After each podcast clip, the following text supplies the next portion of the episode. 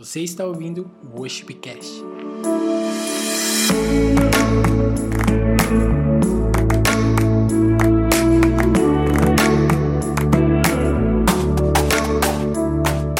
Bom dia, galerinha. É, o Senhor tem ministrado muito ao meu coração recentemente aí nessa temporada. Ele tem muito falado ao meu coração sobre os meus comportamentos. É, antes de eu falar o meu testemunho, antes de eu contar aqui a minha história, eu gostaria de ler apenas Romanos, capítulo 2, versículo 21 a 24 o apóstolo Paulo ele questionava para os romanos naquela época, e eu creio que é uma passagem extremamente atual, serve muito para os dias de hoje, para aquilo que acontece dentro das nossas igrejas. Tu, pois, que ensinas a outro, não te ensinas a ti mesmo? Tu que pregas que não se deve furtar, furtas? Tu que dizes que não se deve adulterar, adulteras? Tu que abominas os ídolos, cometes sacrilégio? Tu que te glorias na lei, desonras a Deus pela transgressão da lei? Porque, como está escrito, o nome de Deus é blasfemado entre os gentios por causa de vocês. Bom, gente, recentemente o Senhor tem me perguntado, Mila, como você tem pregado? Como você tem demonstrado meu amor? E eu, né, daquele meu jeito, sempre falo para Deus, né? Não, Deus, eu tenho pregado, tenho ministrado, tenho orado pelas pessoas no worship.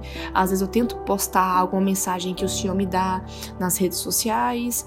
E eu sei que às vezes toca no coração de algumas pessoas. Eu tento falar daquilo que o Senhor fez na cruz.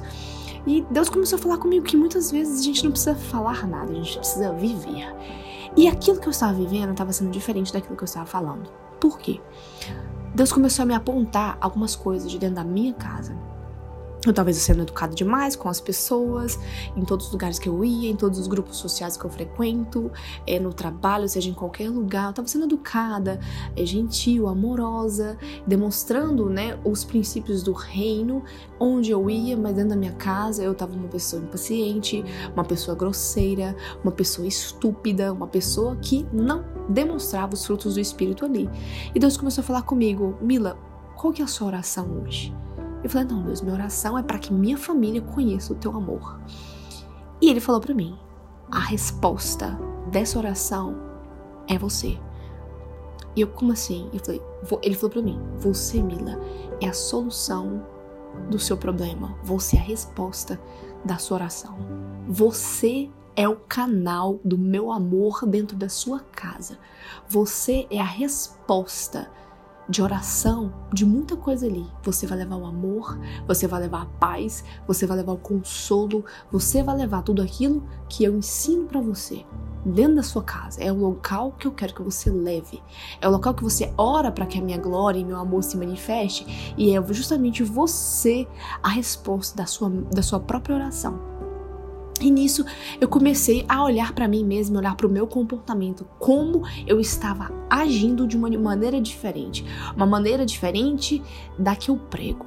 E eu comecei a falar com Deus que a partir daquele momento eu queria resolver essa questão, eu queria um alinhamento. Porque muitas vezes, gente, a gente acha que a gente está alinhado com Deus, a gente prega, a gente tem revelação, a gente Deus conta, Deus é, nos revela mistérios, Deus nos revela coisas, sabe? Quando a gente está orando, quando a gente está lendo a Bíblia e a gente vai passando isso para as pessoas, mas muitas vezes a gente não está vivendo isso.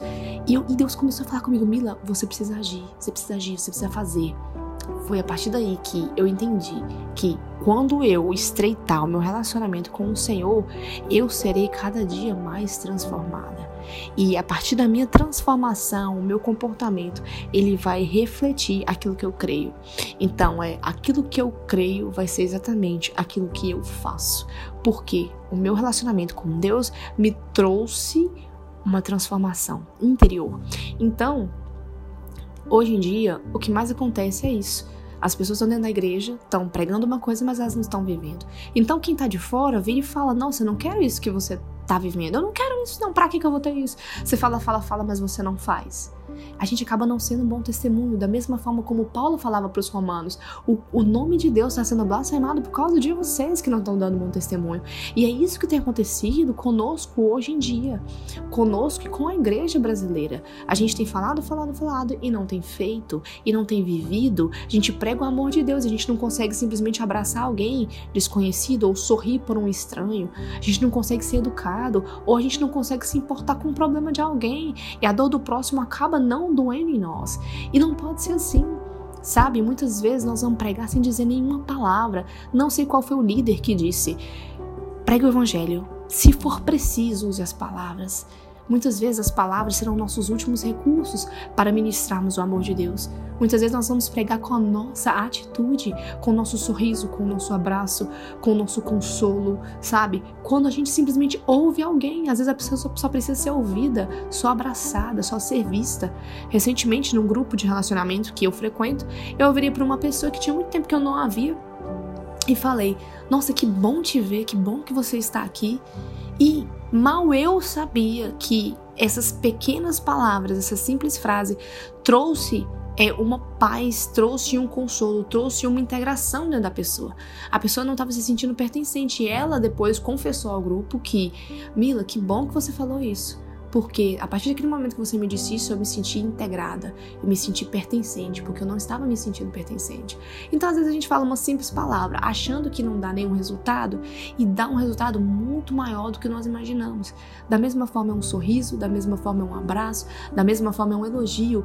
Então, convido vocês, galera, a viver aquilo que vocês estão pregando, a vocês demonstrarem o amor de Deus e, e Use as palavras se for o caso, mas muitas vezes não precisa.